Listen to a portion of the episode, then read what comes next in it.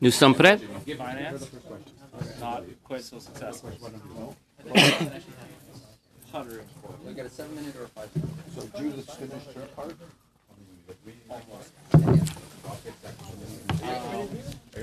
But yeah, we'll stick with the plan, and then what I'll, when I go back to my dad, I'll stop and see. You you put me on the spot twice before first morning, and I was right after the cutoff both times. So that's not my.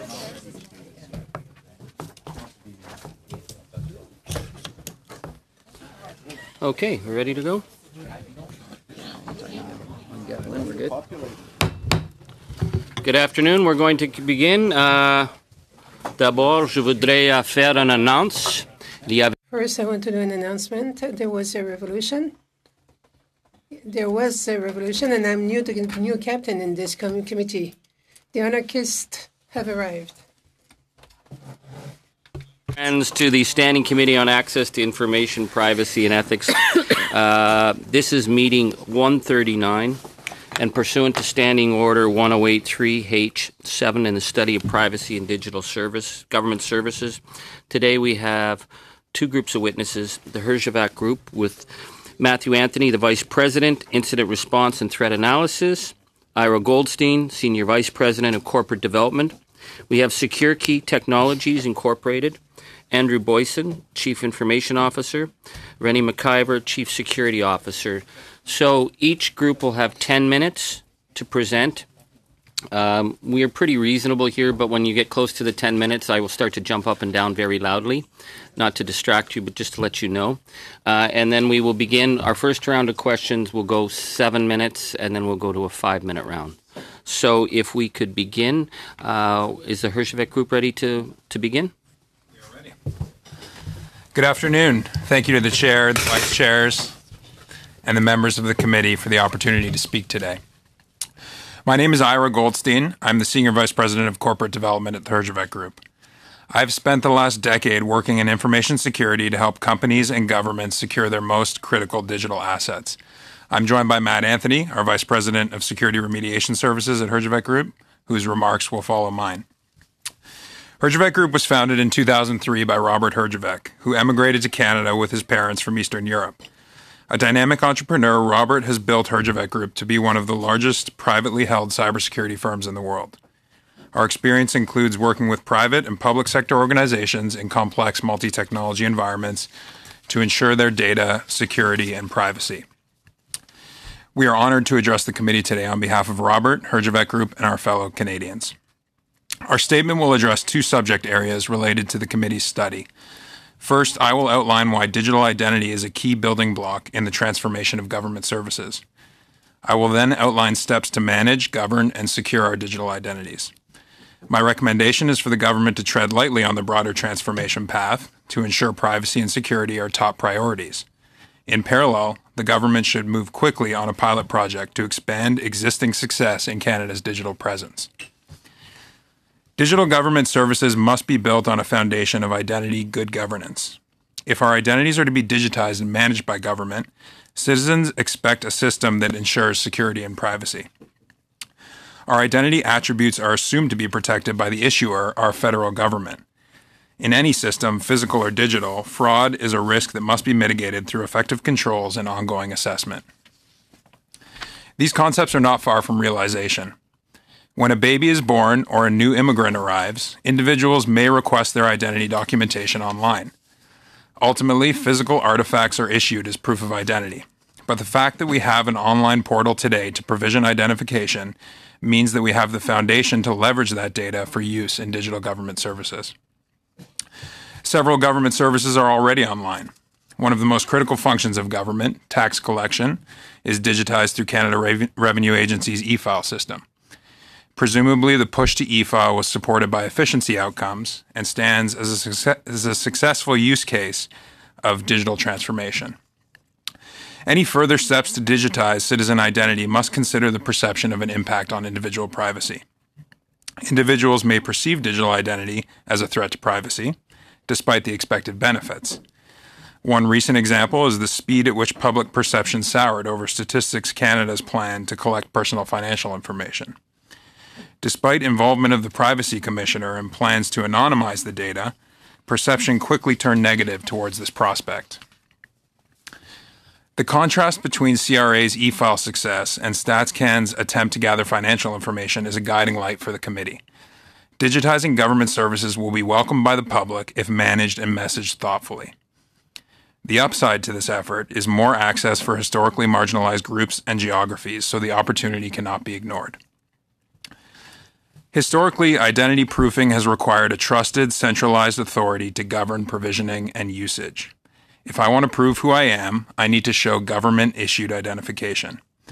I foresee this authoritative proof as a permanent feature of modern democracy, so despite the advances in decentralized identity, the government has an important role to play in identity management.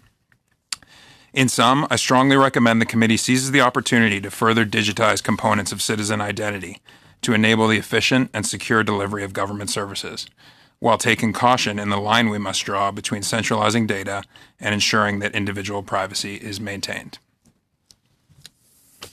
Thanks, Ira. Um, my name is Matt Anthony. I'm the Vice President of Security Remediation Services. I've been working in information security for over 20 years. Um, honored to be here to address the committee today. I'll keep my remarks focused on two main areas. Firstly, I, would like to address the issue of e government, specifically the pace and volume of change.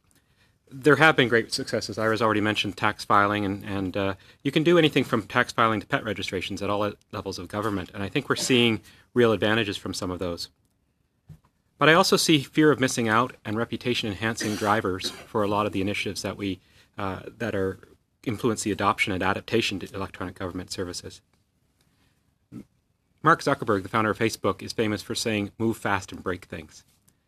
And while that was taken on as a mantra for global, uh, uh, global developers in all areas of uh, business and se- private sectors, I don't think that the government of Canada could or, or should or could have that same kind of capability to move fast and break things.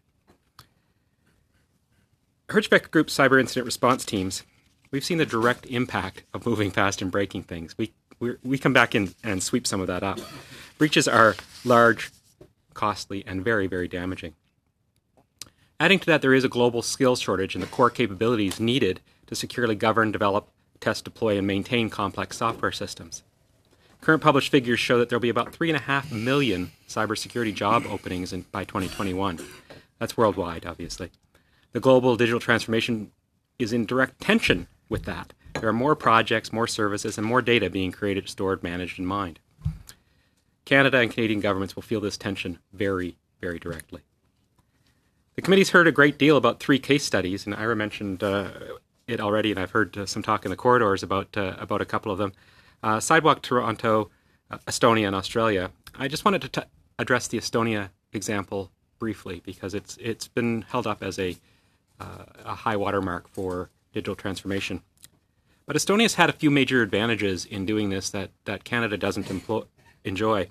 They had a sm- very small population, a very small geography, a relatively green field in the post Soviet era for technology, and a relatively homogenous population accustomed to central control when I talk about those things, I think you can reflect on Canada not having many of those advantages in, in trying to do these kinds of services.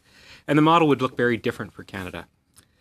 So I would, while that transformation appears successful, we also don't know a whole lot about the security and privacy concerns, the, the political and cultural aspects of, of what would be expected, including how much we might learn about security and privacy aspects, might not be evident for years or, or even longer than that.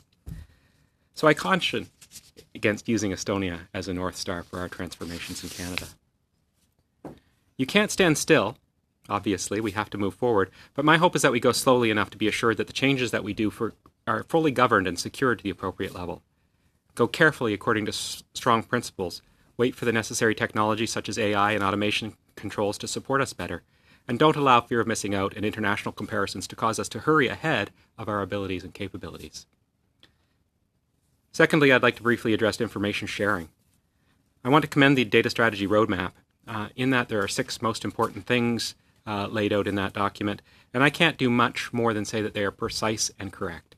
Um, I would like to amplify them. The concepts are simple develop a strategy, provide clarity on data stewardship, develop standards and guidelines for governance, imp- improve recruitment to gather the needed skills, and develop technology systems that support the strategy. Those are all easy to say, but enormously difficult to do, uh, individually and, and severally. In 1984, Stewart Brand presciently wrote that information wants to be free.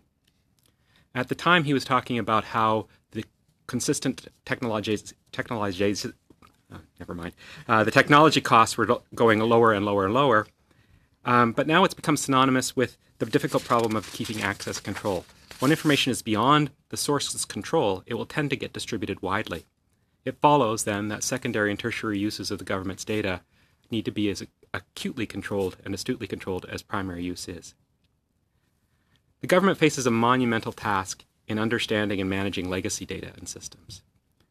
Reconciling inconsistent or undocumented consents for use, information silos, usage rules, data structures, identity platforms, and administrative processes will each also be monumental in scale. I believe taking a greenfield approach may be advantageous, establishing rules clearly for new data collection and allowing legacy data to be integrated in the future as capabilities such as AI and other data collection and tagging can be paired with lower costs for transformation through automation. Don't rush to data lake models. An unexpected de-anonymization and information correlations will emerge. I've seen them, some of which may be contrary to public policy, law, or intent. There are a lot of assertions that opportunities will emerge and efficiencies will be achieved by aggressively mining, aggregating, and sharing data. I urge the committee to show evidence for that. Um, it's easy to get caught up in the uh, in the rush to uh, uh, to take that approach. You cannot stand still. Um, but I advise the committee, I urge you to slow and industry to slow down, be more careful, and do not allow ambition to overshadow capability. Go slowly enough to fully understand, measure, and manage information risks. Remember, criminals like data, and breaches are messy, complicated, and very expensive. Thank you. Very much. SecureKey Technologies, please. Good afternoon. I am Renee McIver, uh, Chief Security and Privacy Officer at SecureKey. I'd like to begin by thanking the committee for giving us the opportunity to participate in your study on privacy and digital government services. My background is in crypto mathematics, biometrics, standards, and identity. And I've been with, uh, I've spent time at the communication security establishment, um, and I've been now with SecureKey for the past decade. I'm joined here today by my colleague, Andre Boysen, who's our Chief Identity Officer and co founder of SecureKey. Andre's been in the fintech industry for 30 years and is a globally recognized leader in digital identity and privacy. He also serves on the board of the Digital Identity and Authentication Council of Canada. SecureKey is a proudly Canadian company. Uh, SecureKey has been the provider of record for the Government of Canada's uh, partner login service since 2012, also known as SecureKey Concierge. We are a world leader in providing technology solutions that enable citizens to efficiently access high value digital services while also protecting the security and privacy of their personal information. We do this by building highly secure networks that span and merge the strengths of the public and private sectors. As we know, the digital age has ushered in a host of new services, business models, and opportunities to participate in the world. Not long ago, it would be unimaginable to order a shared ride from a device in your pocket or to confidentially access government services from your home. Today, we take these things for granted and often get irritated when we come across something that can't be done online. It's not just about citizen expectations. Companies, governments, and other organizations have strong incentives to move services and transactions online so as to enhance clients' experiences, realize cost savings, and increase business surety. An organization's ability to do this hinges on a single question Can I trust the person or digital identity at the other end of the transaction? This digital identity challenge is equally problematic on both sides. To recognize clients and provide trusted access to services online, organizations typically deploy a mix of analog and digital measures to confirm identity and mitigate risk. As we've seen, however, these solutions tend to be complex and inadequate.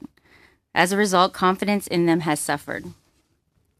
On the other side, citizens are asked to navigate a myriad of identification methods to satisfy the organizations they seek services from.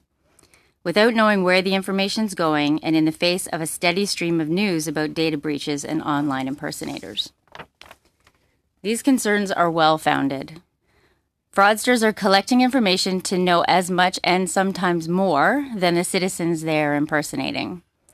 Standard physical cards are easily counterfeited, and it's often impossible to check their validity with the issuing sources.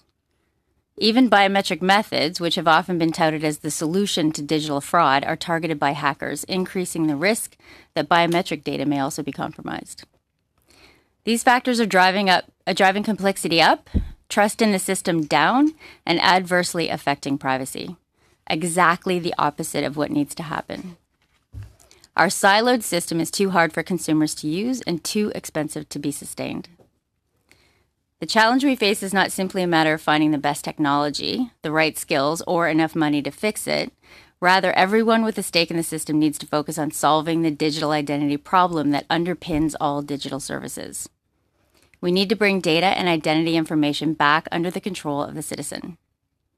To solve this challenge, we must find ways to combine the prime factors of identity so these factors are unique things we know, like shared secrets, the unique things we have, uh, like verifiable chip cards or mobile devices, and the unique things we are, like our fingerprints or, or our face scans.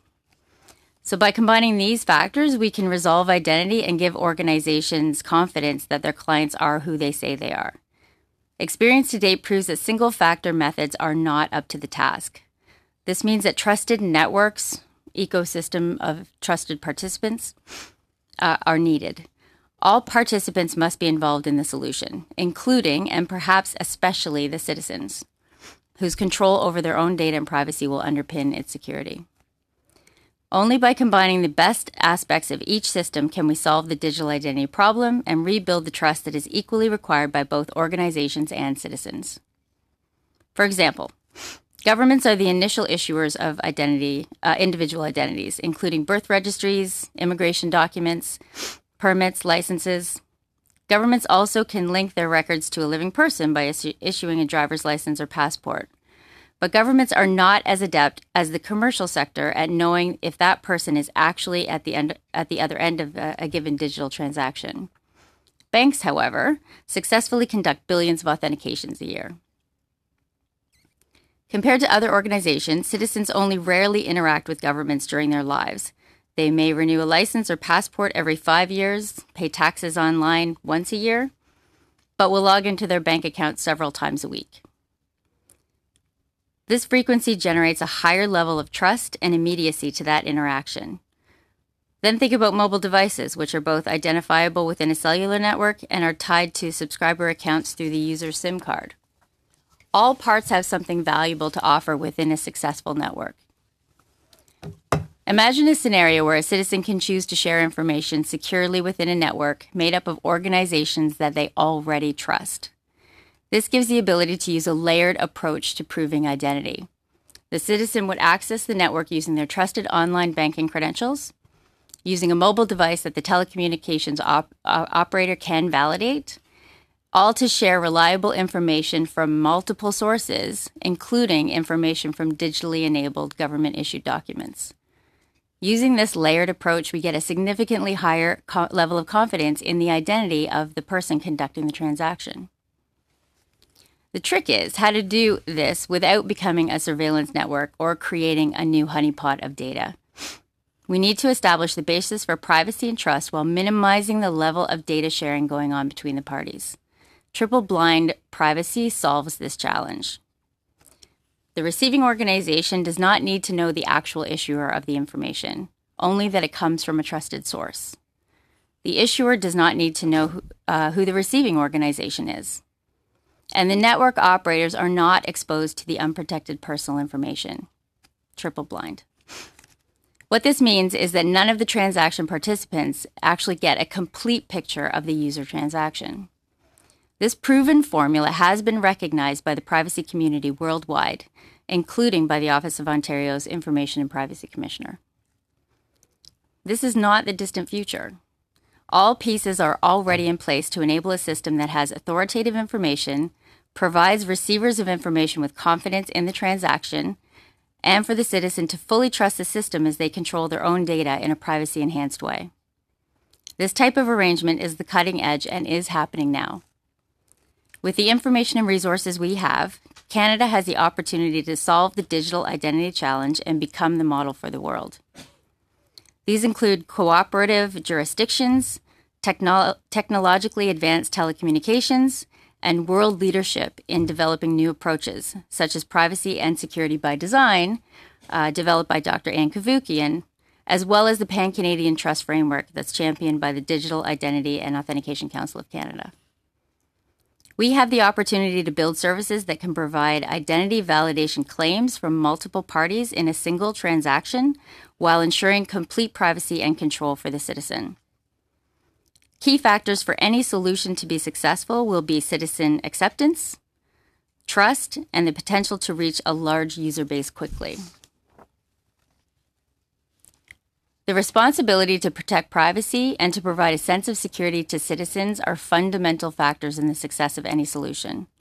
It is critical that Canada's approach connects together the trusted parts of the digital economy, such as finance, telecommunications, government, and commerce. Only this will provide citizens with confidence they demand to use the providers that they already trust and to have access to the information that they want to securely share. The cyber risk around digital identity is high. Any solution that does not involve both private and public sectors will be of limited, limited success. It will perpetrate the siloed approach that is currently under strain and will not have the security or public trust to enable the digital economy of tomorrow. Thank you. On va commencer la question avec Madame Fortier. We'll begin the questioning with Madame Fortier. Well, I think you should uh, try to pick up the earpieces. I'm going to be asking my questions in French. So thank you very much uh, for your presence this afternoon. I can see that you have uh, infinitely better knowledge of the area than I do, and I hope that we can share your expertise, which will allow us to learn and to go further in what we're trying to accomplish. So thank you for your testimony. Mr. Anthony, you mentioned that we should have a go slow approach. I was quite interested in hearing that. Uh, am I coming through? No? Are others hearing me? Uh, perhaps the channel? Perhaps the channel? Alors, vous m'entendez maintenant? Oui. Merci. Okay, now is it coming through? As I was saying, your expertise is very significant to us and important to us as a committee. And I'd like to address uh, the question. You mentioned a go slow approach, that we shouldn't rush things. Um, go, go slowly, but go surely. That's how what I understood you to say. Uh, everything, of course, is uh, under pressure to move ahead quickly in society today in order to meet growing needs, to deal with changes, and to provide all these digital services to Canada, to Canadians. How can we establish that balance of, of uh, make make haste but slowly? Um, if we go slowly, how would you how would you go about that? How can we balance that? uh, without a very specific answer, I'm afraid, which is how you balance a very complex multivariant challenge with a simple, clear strategy. Um, when when Max Planck, uh, sorry, when, when René Heller from the Max Planck Institute described an innovation trap, where it doesn't, he used the example of it doesn't matter when you might launch a spaceship for interstellar travel, it would be better to wait because you'll over, always overtake yourself because of technology change. So my my answer to that, and, and we can see that also with regard to, uh, you know, maybe you've bought a personal computer and wondered, should I buy it this month or next month? That's also the same kind of an innovation trap.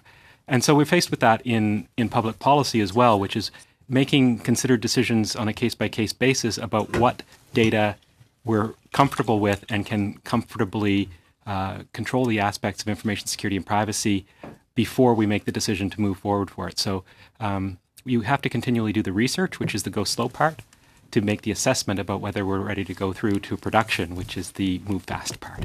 So go slowly until you're ready, and then move quickly when you are. Ah, je comprends. Merci. Thank you for that. Another question, uh, perhaps uh, you can all share in answering it. We know that there's been quite a bit of, uh, there's been quite an evolution in this uh, security space, uh, cybersecurity. How far do we have to go to ensure cybersecurity? Are there any approaches that you think are perhaps uh, more reliable or per- perhaps offer more security than others? Ms. McIver, would you like to uh, give it a, or Mr. Boysen? Well, thank you, first of all, for your invitation. tricks here is that cybersecurity and privacy is a very complex topic. And the challenge with the model is today is that everybody in Canada has to understand how the system works in order for the security system to be effective. And that to me is fundamentally bad design. What I'd like to do is Estonia, I want to pick up on Matt's comments about Estonia. Estonia did an amazing thing for an Estonia. But when it comes to digital ID, I would say there's two key messages that I want to deliver today. Message number one is that every government in the world wants the digital identity information to be sovereign. They don't want to be, be beholden to some foreign corporation who's beyond the reach of the jurisdiction from a judicial point of view. That's one challenge. However, the bigger challenge is, is that identity is very cultural. What works in country one won't necessarily work in country two. And this is particularly acute in the example of Estonia. When it comes to national ID cards, I would say to you that there's only two types of countries in the world the countries that have national ID cards and the countries that hate national ID cards. and I would say Canada, US, UK, Australia, New Zealand, and many parts of Europe are against this idea of a national ID card for several reasons. Part of it is because of World War II. We saw all of the harms that came from governments having these large databases. The government had no intent of harm when it created these systems, but when somebody came in after, the Germans, it created all sorts of unanticipated harm. So we saw the danger of having all of the data in one place. And so I would say that that is, on balance, a better scheme. But I'm not here to criticize what Estonia did. I think their model is very good, but they have a, they come from a different cultural place, which I think Matt made the point of very very well. So if we're going to do this right, then rather than looking at a country of a million, why do we look at the biggest and most successful identity and authentication scheme in the world? Is the credit card scheme. We have six billion cards in circulation for payments around the world, and we don't see the news breach every week credit card compromised here, Starbucks over there, user lost a credit card over there. We don't see that. Why is that? The reason is the global payment system is managed very differently than the online identity system that we have today. As a consumer, I don't have to understand how the payment scheme works. I just have to know how to tap my card, and if I can do that, I'm good. So when it comes to the cards, we've done two very clever things. One is we made it super simple for the user. When I do this, I know I'm committing myself, so it's hard for a crook to trick me out of that. Mm-hmm. And the second thing is that I don't have to understand it. So I know when I leave, the barista can't change my $10 to $1,000 after I leave. So that's the first thing that makes the global payment system safe. The second thing that keeps the global payment system safe is the fact that there's a trusted network operator in the middle. The crook can't pop up in the middle and say, I'm a crook, I take Visa. You have to apply to get in the network, and you have to be able to stay in the network. That's not the same as the internet. On the internet, it's very different. different. None of the banks in Canada send SMS messages to their customers for security. And the reason is they don't believe it's secure enough. The problem is, is every other service does. Facebook does it, Apple does it, Netflix does it, Google does it. So my dad gets a message on his phone saying suspicious activity on your account. Please click on this URL: www.bmo.com.crookurl.com. My dad doesn't know how our URL works. He clicks on this thing thinking it's going to go to BMO. And despite the fact that BMO has very good control, this is not about BMO, by the way. BMO has very good security controls in place. BMO's got a security breach on the hand because my dad didn't get what was going on. So hiding the, the, complexity from the user and having a trusted network operator is really, really important. Now I want to bring it back to something Renee said a second ago. The third thing that keeps the global payment system safe is user behavior. When I lose my payment card, I will call the bank within minutes. And I call them not because I promised them I would. I don't care about them. I care about me. I'm terrified the crook who found my card is going to spend my money and I'm going to be responsible. So it's that user behavior, that self interest causes me to do the right thing and turn it off. That's what keeps the global payment system safe, which is very unlike the way we manage digital identity today. And so if we want to look to a model rather than look at Estonia, I think is good what it, they did for them. We should look at and learn what we've done in Canada. You should look at your own experience here. Every other government in the world is looking at you and saying, how in, how in heck did you get this partner login service with all the banks in Canada? We want that. How did you do that? Everyone else is looking here and we're looking over there. Thank you. We, we have an amazing an amazing story to tell here, and we need to build upon it rather than try and reinvent. Merci. Thank you. Thank you. Mr. Kent, I'm going to have to take a one minute of her time off yours. Uh, Was that okay? That's how, No. you know, co- collegiality uh, prevails at this committee, so I, I would share if you uh, No, no, no. feel the necessity. Continue, continue. Anyway, thank you all for, for coming in. And just to pick up on, on that point, uh, Canada's uh, Banking Association has is obviously pursuing a digital ID program, um, but their CEO, in a speech in January, also suggested that the banks uh, could well be a central part in any uh, national digital government network extension. Um, uh, I, I'm just wondering how many levels of proprietary technology could eventually be involved and at, and at what cost? Or, or would you suggest that after RFPs, after pilot projects, uh, one vendor, one digital technology vendor would be selected and would run the entire show? Uh, no, I, I, in fact, I'd argue that's a bad thing. And so, back to my example of the global payment scheme, uh, we see when we look around the world, we have five to ten global payment brands Visa, Amex, MasterCard, Discover, and others. And the reason they all exist is because they all serve their constituencies uh, slightly differently. Some are merchant focused, some are more consumer focused, some try to do it all. And so they all exist because they serve the right way. And so what that what's good about that model is all of us can make different choices about our favorite financial provider. And you're not stuck to that choice. If you start with bank one and you say, I hate bank one, I want to go to bank two, you can. And you can continue on as you were.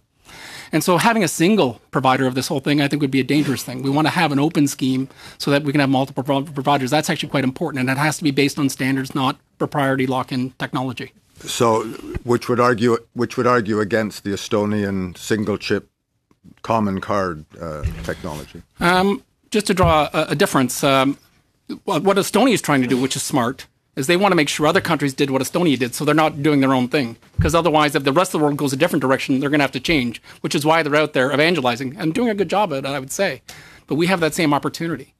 And so the challenge for us is we just do do what Estonia did as an example, and then the U.S. decides to go a different direction, then we're going to have to change. So the opportunity for Canada here is to get our own house in order, get our own economy working, and then we can make this an export standard to create a global standard for the world. Because everyone else is looking here saying, this is really cool, we want that. So that's our opportunity. Uh, was it Mr. Goldstein? You suggested uh, suggested starting with a pilot project, a, a rather s- a basic scale pilot project. What what size are you talking about? And one single government department? I think look at the services that are already online and look at the capability that's already in the federal government. The, the Canadian Center for Cybersecurity was a huge step forward in terms of bringing that capability together. And there is immense capability there, even if Canadians are just starting to learn about it publicly now because of that announcement. And look at the government services that are all already somewhat digitized and look at how we can leverage those together to get better outcomes for citizens. I think what we're talking about is, you know, I, I agree with a lot of what everyone has said, but I think interacting with services outside of government, maybe step three or four, actually enabling the digitization of current government services that aren't digital is step one. Um, one of the other reasons people are so confident in the banking system is depository insurance. There's a backing that says if money is lost with a, with a financial institution, it's probably not going to come out of my pocket as long as I you know follow the rules of the game. So I think you know I, I reiterate from my comments that I think government has an as important role to play in the kind of arbiter of that identity. Um, and let's look at what's already digitized with the government. CRA is an example. Let's let's add to that, and let's go through the federal government services, see how we can bring those together and leverage that existing digitization. So, would you suggest uh, where in Estonia their website tells us that 98% of their population have been issued a digital ID card, uh, but given human nature in Canada, uh, the reluctance, the skepticism, the cynicism, the the, the fear of of uh, or the opposition to digital ID. Uh, would you suggest making it optional in any pilot project? I, I think when I say pilot, I mean more so the capability should be piloted, but it should be available to all Canadians. So I don't think it should be necessarily a pilot group where one province or one group does it. The capability should be piloted to a specific use case. So uh, you know, with the with the CRA example, you just continue to expand that. I'm not worried about the government having information about me as a citizen that they already have. Right? If we look back to the StatsCan example, the reason there was public outrage was people thought, hmm, the government doesn't have this information today. Now they want it. This is outrageous. Had we and the said- lack of consent. the lack of consent. But if it's anonymized, you know where you know where is that consent, John? If we had said we're we're you know embracing open data, we want certain aggregated anonymized information to make the provision of services cheaper and better and focused more so. You know, I think a lot of people would have been really excited about it because Canadians are progressive with that mindset of moving to digital, and so it's almost more so in how you do it than in what you do uh, to everyone's to, you know, to Matt's point about treading lightly, you need to go slowly with it in that way. Plan your communications carefully. But uh, I think we would all firmly believe the Canadians are ready for this. It's just a question of execution. Okay, chicken and egg question. Uh, the EU has brought in the General Data uh, Regulation Protection (GDPR), uh, and there have been suggestions that Canada is far behind uh, uh, the protection of privacy that is now enabled, perhaps over-enabled, over-protected in some aspects in, in Europe. But before digital government is implemented in Canada, would you suggest um, the writing of regulations, many of them similar to the privacy protections and guarantees of the GDPR? That's a big question, right? And I think uh, Canadian privacy legislation is not something that we should just say is is insufficient, right? There's some good there are, there are some good privacy frameworks here. It's a question of what are those de- definitions? You know, what's real risk of significant harm? What does that mean to a company like companies that we help? We're trying to determine what they should tell the government about when there's a security or privacy breach. We need to make it more practical for companies and individuals to abide by these frameworks. Um, I'm not saying we should go all the way to GDPR. I'm sure we all have varying opinions on GDPR. Matt's shaking now. um, but you know the reason, you know why the reason people are abiding by GDPR because there's financial fines behind it, and that's why there's a lot Well, of consultants absolutely. making a lot of money on it and all of that. So I, I'm, we shouldn't go all the way in that direction, but there's we need to make it easier for Canadian business to consume that type of regulation in Canada. Keep that strong privacy framework, but make it easier for businesses to consume. If if I could just elaborate for just a second on Ira's comment, um, it's and, and to your question, should we go all the way do a GDPR type answer? the The question is yes. I think the global the global push towards having governments protect citizens in balance to citizens maybe becoming less interested in privacy on a, on an individual point level. Uh, it raises the uh, the interest of government to protect citizenship uh, collectively. But when I what Ira said is really important, and I, I, I try to address it tangentially as well, which is the making the expectations really clear about how to handle and manage data so that people understand what they are suspected expected to do and how they're expected to do it before you start pushing stuff to the online realm is really very useful. And I can't tell you whether or not we need to make a change to our regulations, policies, or practices, but at the very least, making those transparent and easier Thank you very much.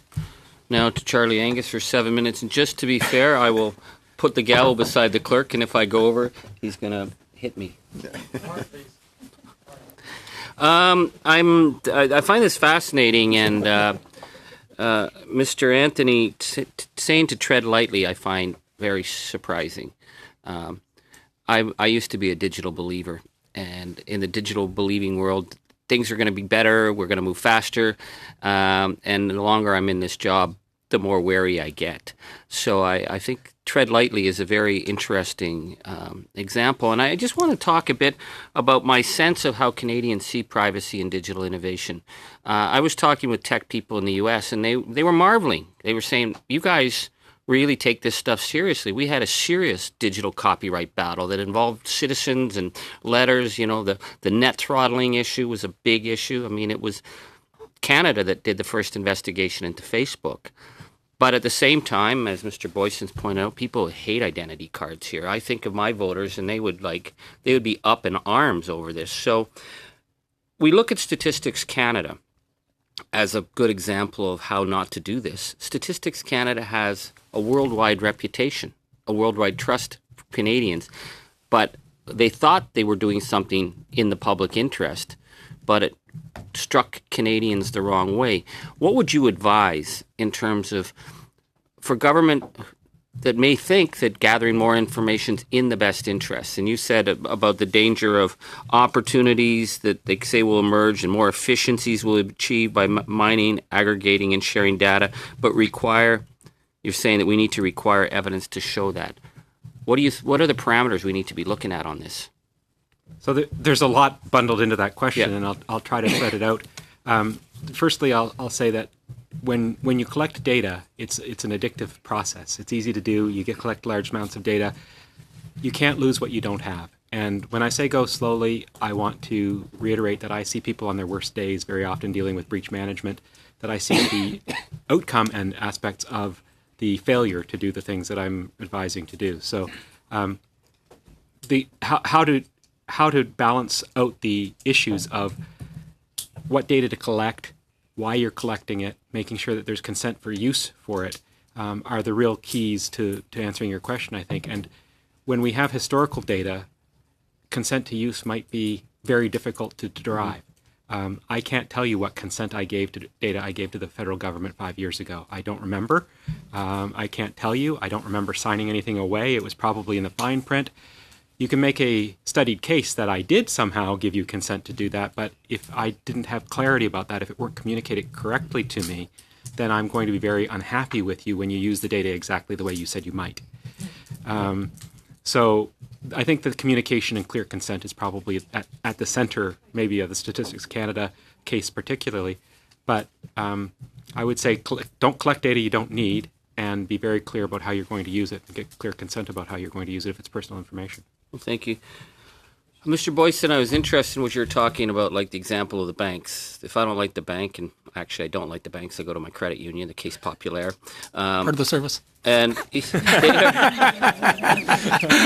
and I have good service. And if I have a problem, they call me right away, and we we, we deal with that. Uh, we're talking. You know, our study, our committee has spent a lot of time looking at how we access online, and we don't have choice. This is what we found with Facebook. This is what we're finding with Google, and we've begun to talk about the issues of antitrust, uh, which is not generally the realm of our committee, but for the rights of citizens and protecting data. I mean, you have a problem with Facebook. What are you going to do? You can't do anything. You can't go to WhatsApp because it's controlled by them.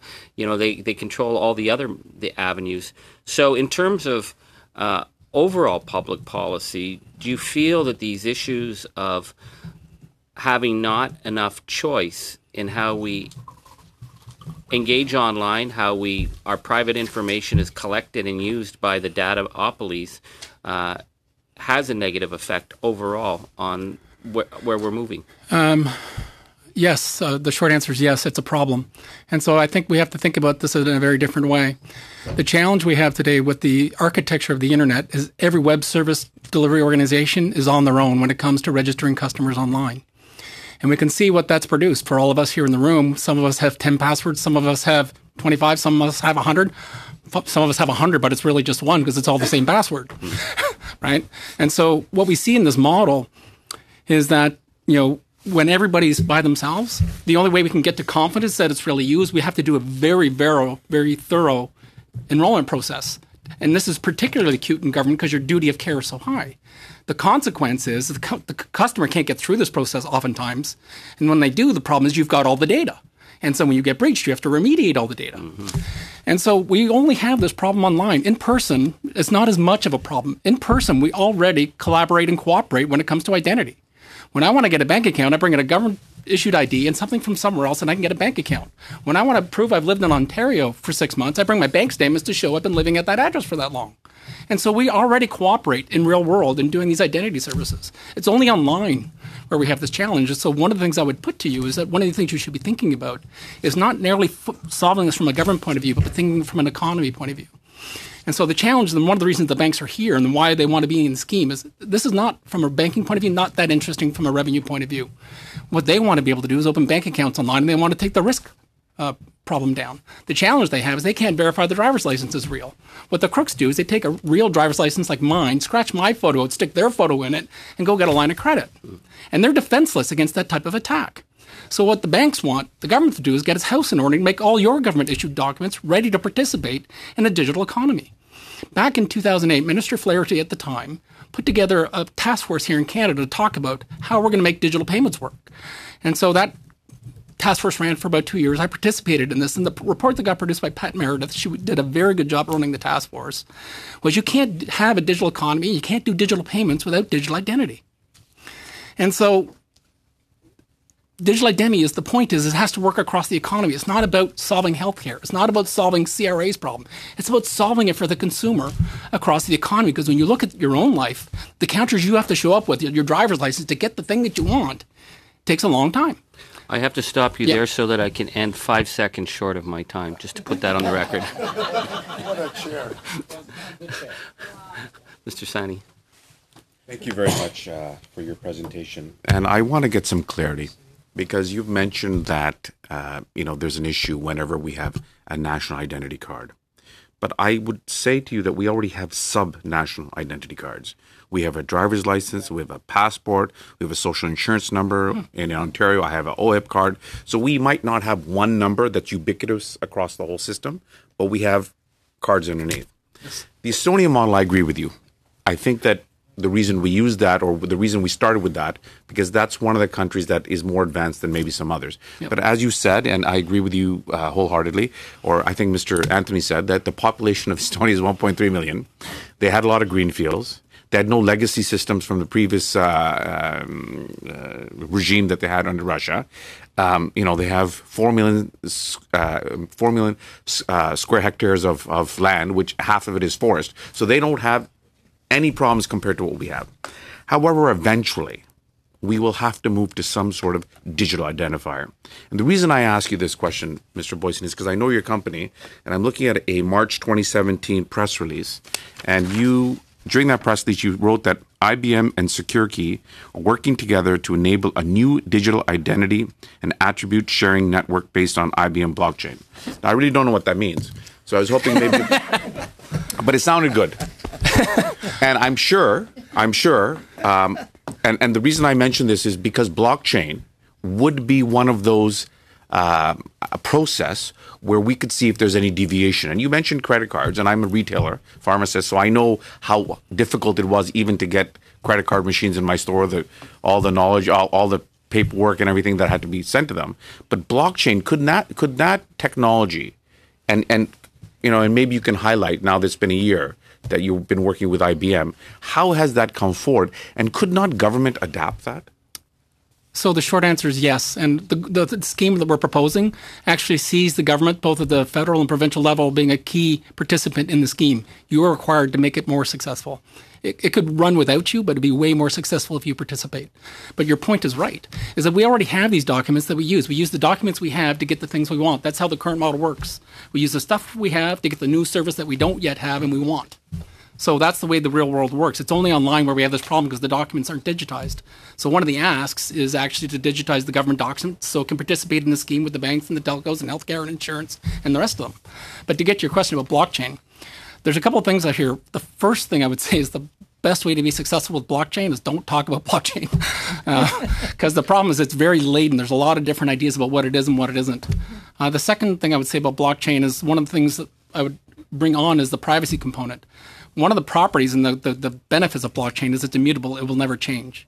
The challenge is, is when you put that together with the GDPR with my right to be forgotten. If I sign up for your service and I say I want you to forget me, the only way to honor my agreement is to blow up your blockchain. So putting up personal information on a blockchain is a really bad idea. This is like standard industry wisdom now. But what it is good for is integrity proofs. So I want to go back to the credit card example I gave you a few minutes ago. The challenge is, Raj, if I know enough about you today, I can be you on the internet. And the organization that I'm trying to fool is defenseless because I have all your data. I got it from the dark web. So we don't have this problem in the credit card scheme. There's two types of payments in the credit card scheme. And when I go to the store and I pay in person, the risk of fraud is almost zero for the reasons I outlined above. But when I go online and buy something at Amazon, Amazon didn't get to see my credit card. And so that transaction is riskier. And so it's called card not present. And so all e commerce is card not present today. It's riskier. Here's the thing all identity today is card not present. We have no idea if these assertions that are being presented to us at the counter are real. So, So I'm just going to answer your blockchain question. Sorry. So what we're using blockchain for is integrity proofs. We use it as a method to implement triple blind, so the issuer of the data can demonstrate they wrote the data, and that's the same data that they, they gave they gave to the user to present. The receiver can get the data, know that it has been altered, and then the consumer can have confidence that we're not oversharing data, and that's what blockchain is being used for. So uh, thank you for that point. I, I appreciate that. The second point I had is that when we are dealing, um, so you know, I mean, the one benefit that Estonia had, it's a unitary level of government. Mm-hmm.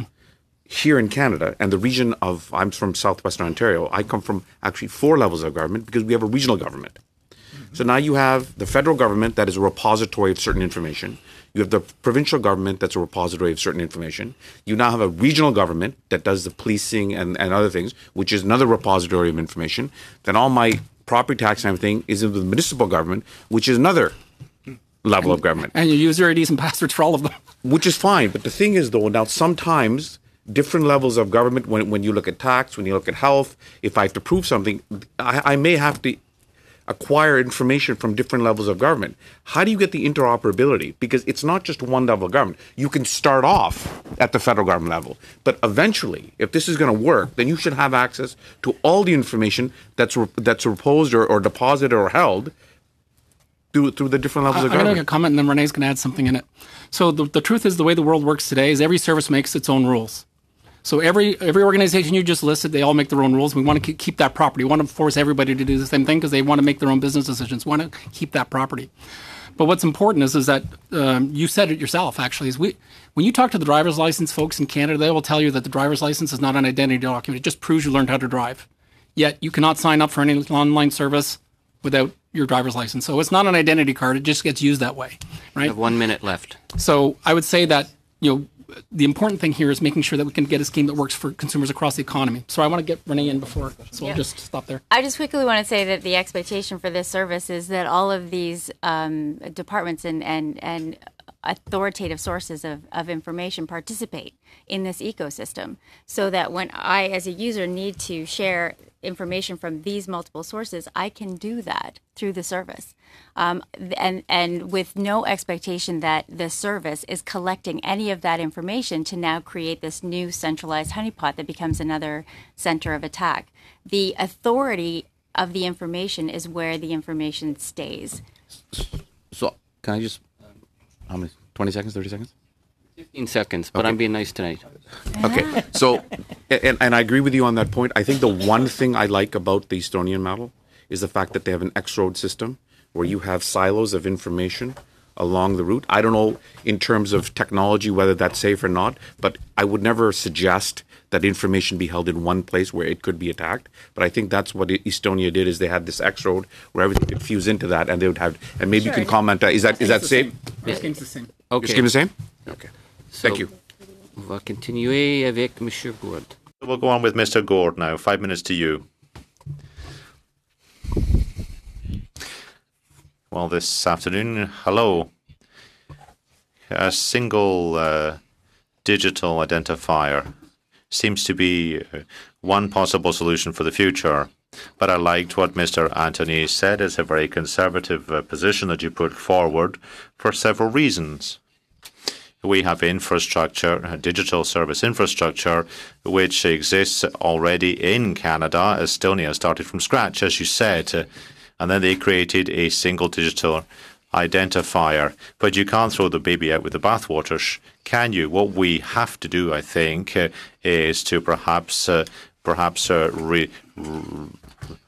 set aside or perhaps reform the infrastructure we have uh, to create a single digital identifier? Or do you think we can use the existing infrastructure to actually create uh, that uh, single digital identifier? Do you have an idea of the scale of the challenge of providing this service to all Canadians across the country?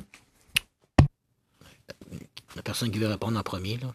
Don't know which one would like to answer that question. Or at least contributing to the answer to that question.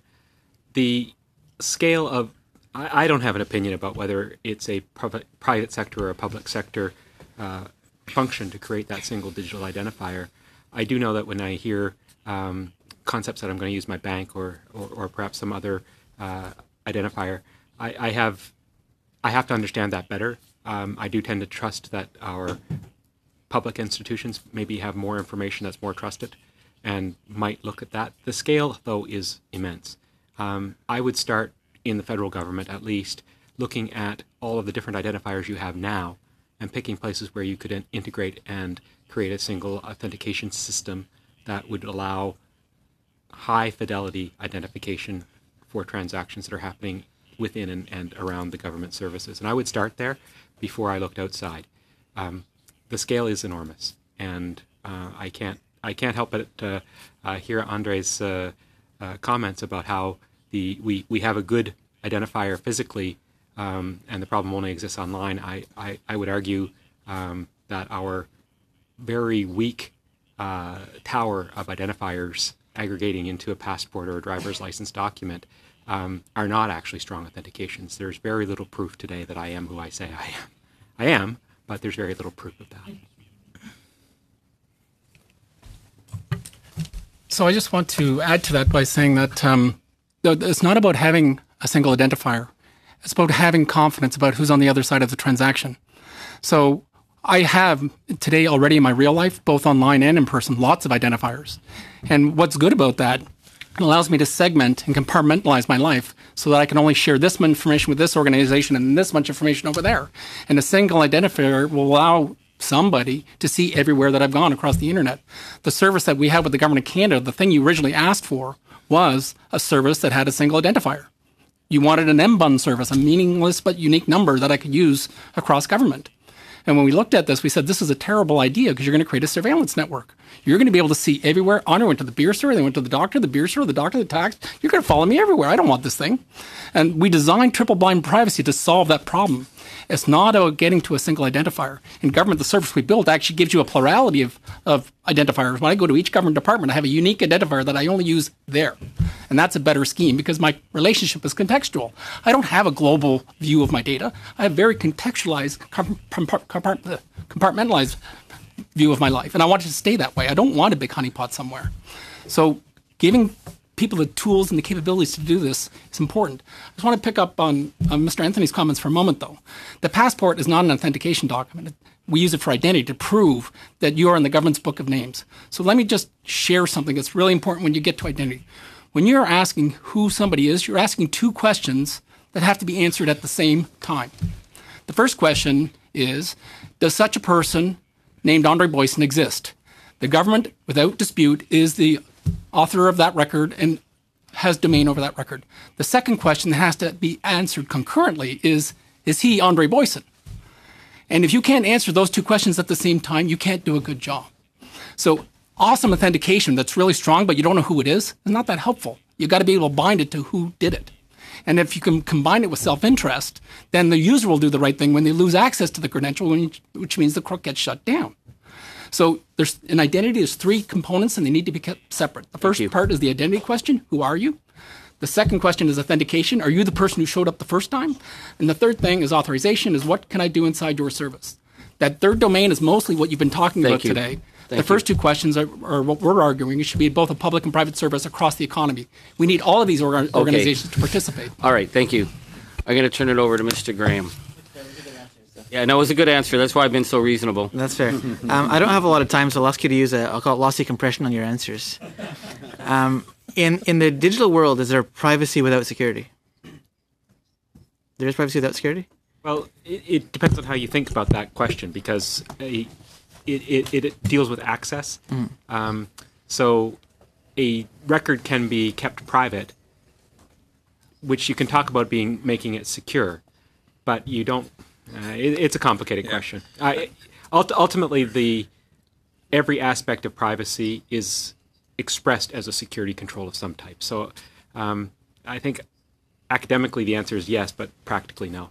I think if you flip that around and say that you can have security with varying levels of privacy, it's more aligned to what we're talking about here.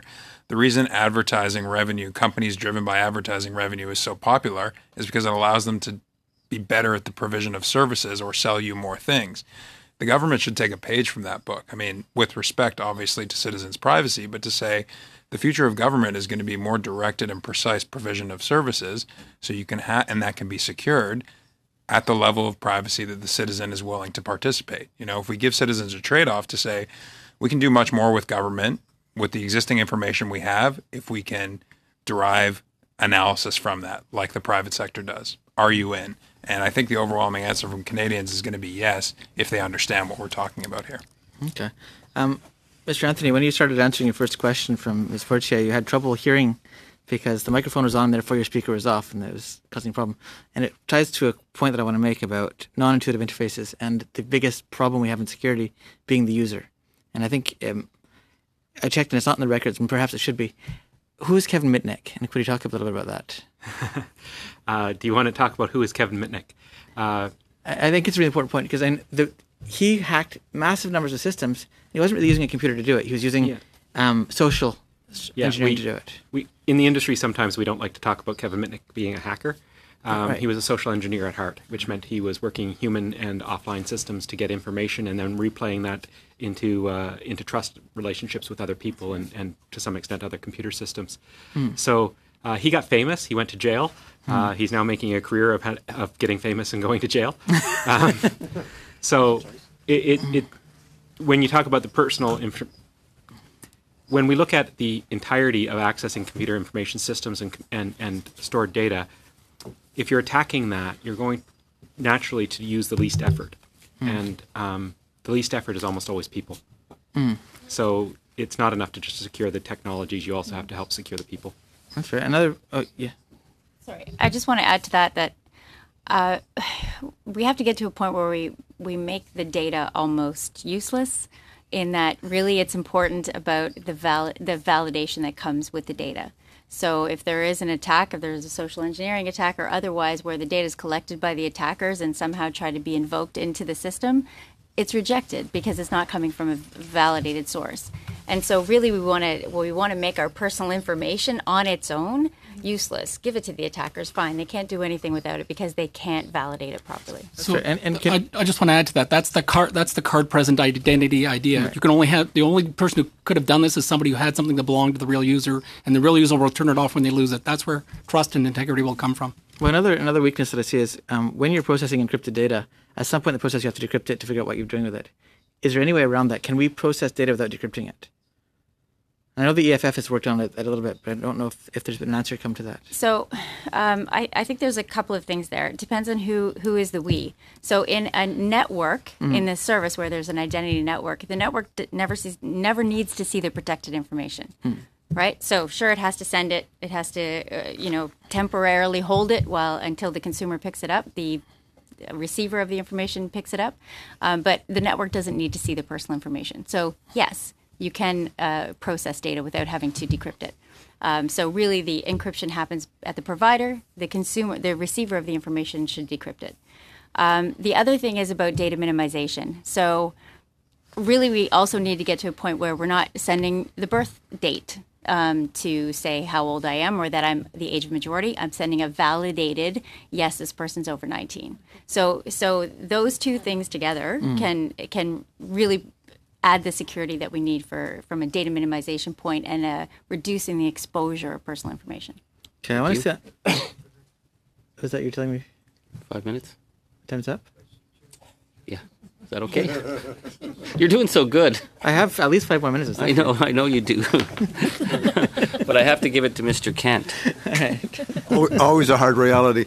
Uh, uh, Mr. Boysen, coming back to your point, uh, the Nexus card, which uses biometrics, uh, not at every occasion, but uh, there's a place, and, and sometimes the Canadian passport, uh, using the iris or the, the fingerprint. Is that the sort of double perfect positive identification that you're talking about? Yeah, so what I like about the Nexus card is it gave consumers choice. If you told Canadians they had to get a retina scan to get a passport, there'd be outrage. Yes.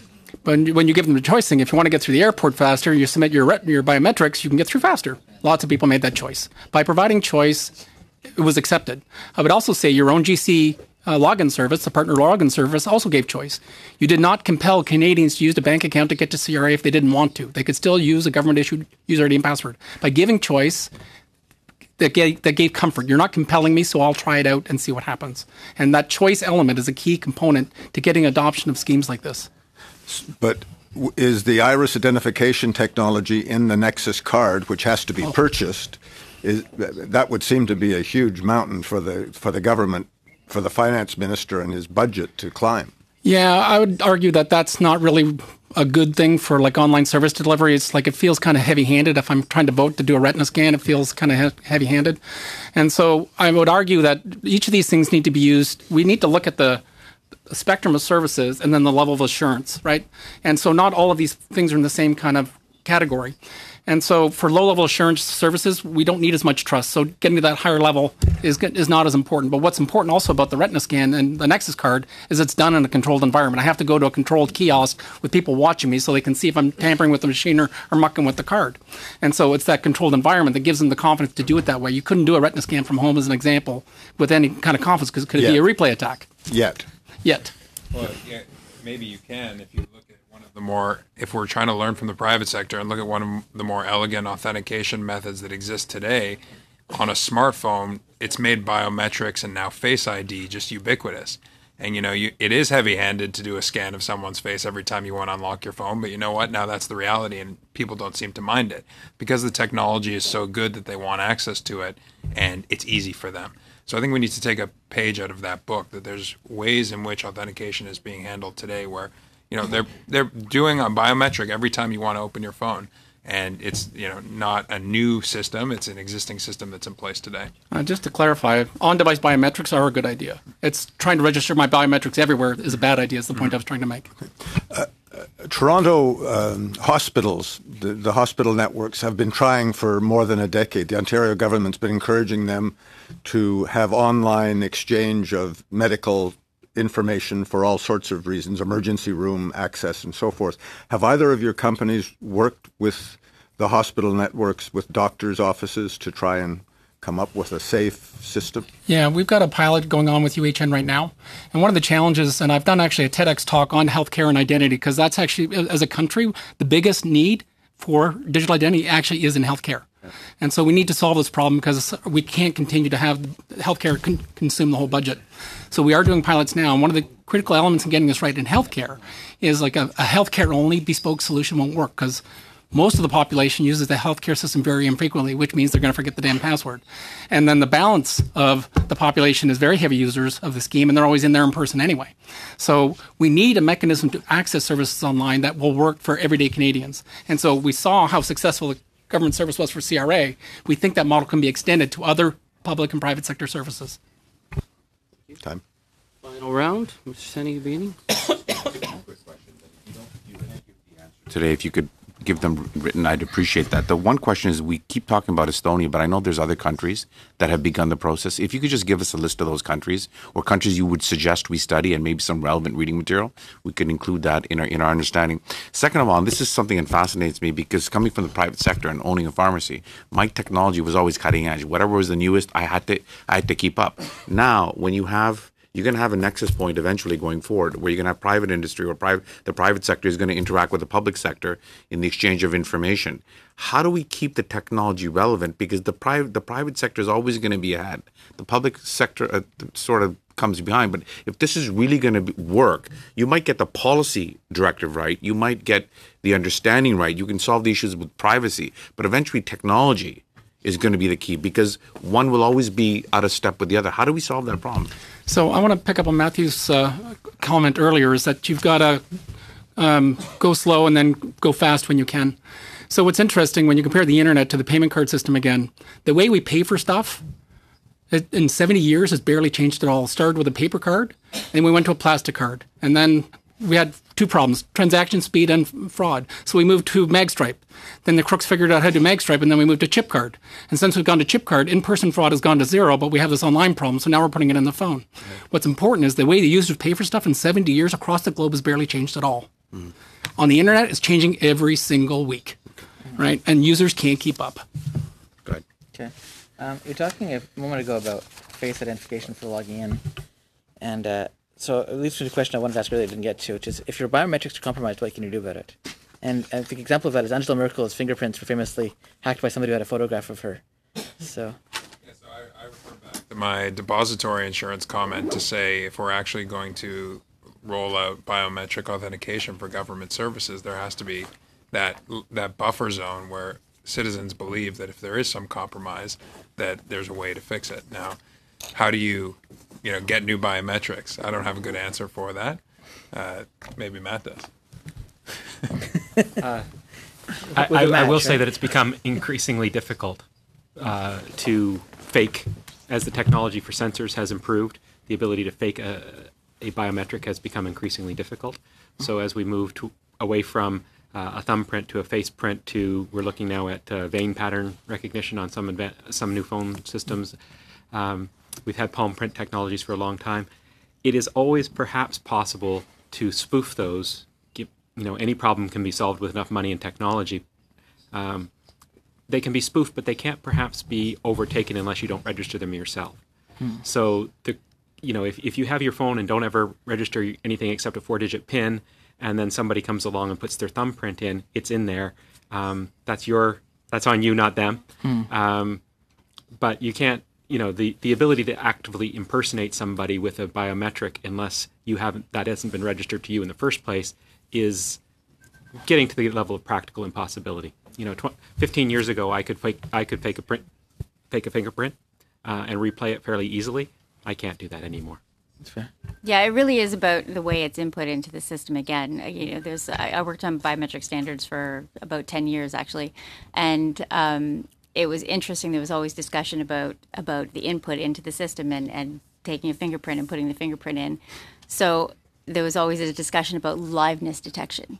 So then, really, your input system should have a, a means to identify whether or not it's a live biometric, and then really, liveness is is really about a biometric. And so, it, it is increasingly complex as to how to figure out how uh, to accurately get um, the information in that isn't isn't spoofed. It's not just a static fingerprint. And so, you know, you see some of the face recognition uh, algorithms. The input is um, there's actually a request for you to do different things: smile, turn your head, look down, look, you know, close your eyes. So there there is increasingly harder uh, ways to And actually get the input. To, to amplify that, I would just like to say that if, if the level of access that you need requires you to go to those lengths, I guarantee you there are easier ways to get your data. Fair enough. And Um, I just want to add a quick. Uh, sorry, sorry I, I, don't, I don't want to take your time. I just want to say that the biometrics, the don't think of the silver bullet thinking where you're going to solve it with biometrics. It's biometrics with what you have and what you know. I, I have a deep feeling that our, our my friend, my colleague, Mr. Graham, would like to filibuster if he could, because he's really got a lot to say. And I would normally like to continue, but we do have an agreement on Thursdays when for people who are going to head out for flights and that that um, we we will end after the, this round. So this was the round, uh, and I want to thank you very much for this. Has been a fascinating uh, discussion, really excellent information. If you have things that you think we should be looking at if you're checking our testimony of that feel free to certainly write our committee because we will be pre- preparing a report mr Saini Just to, to all four of you, I know I mentioned uh, the one specific uh, issue about countries, but if there's any other information um, that either of you think that we should need, we'd be deeply grateful if you could pass on that information in a submission and, and give us the opportunity to maybe expand our own thinking on this topic. Sure, some information for sure. Thank you. Thank you for having us. Thank you.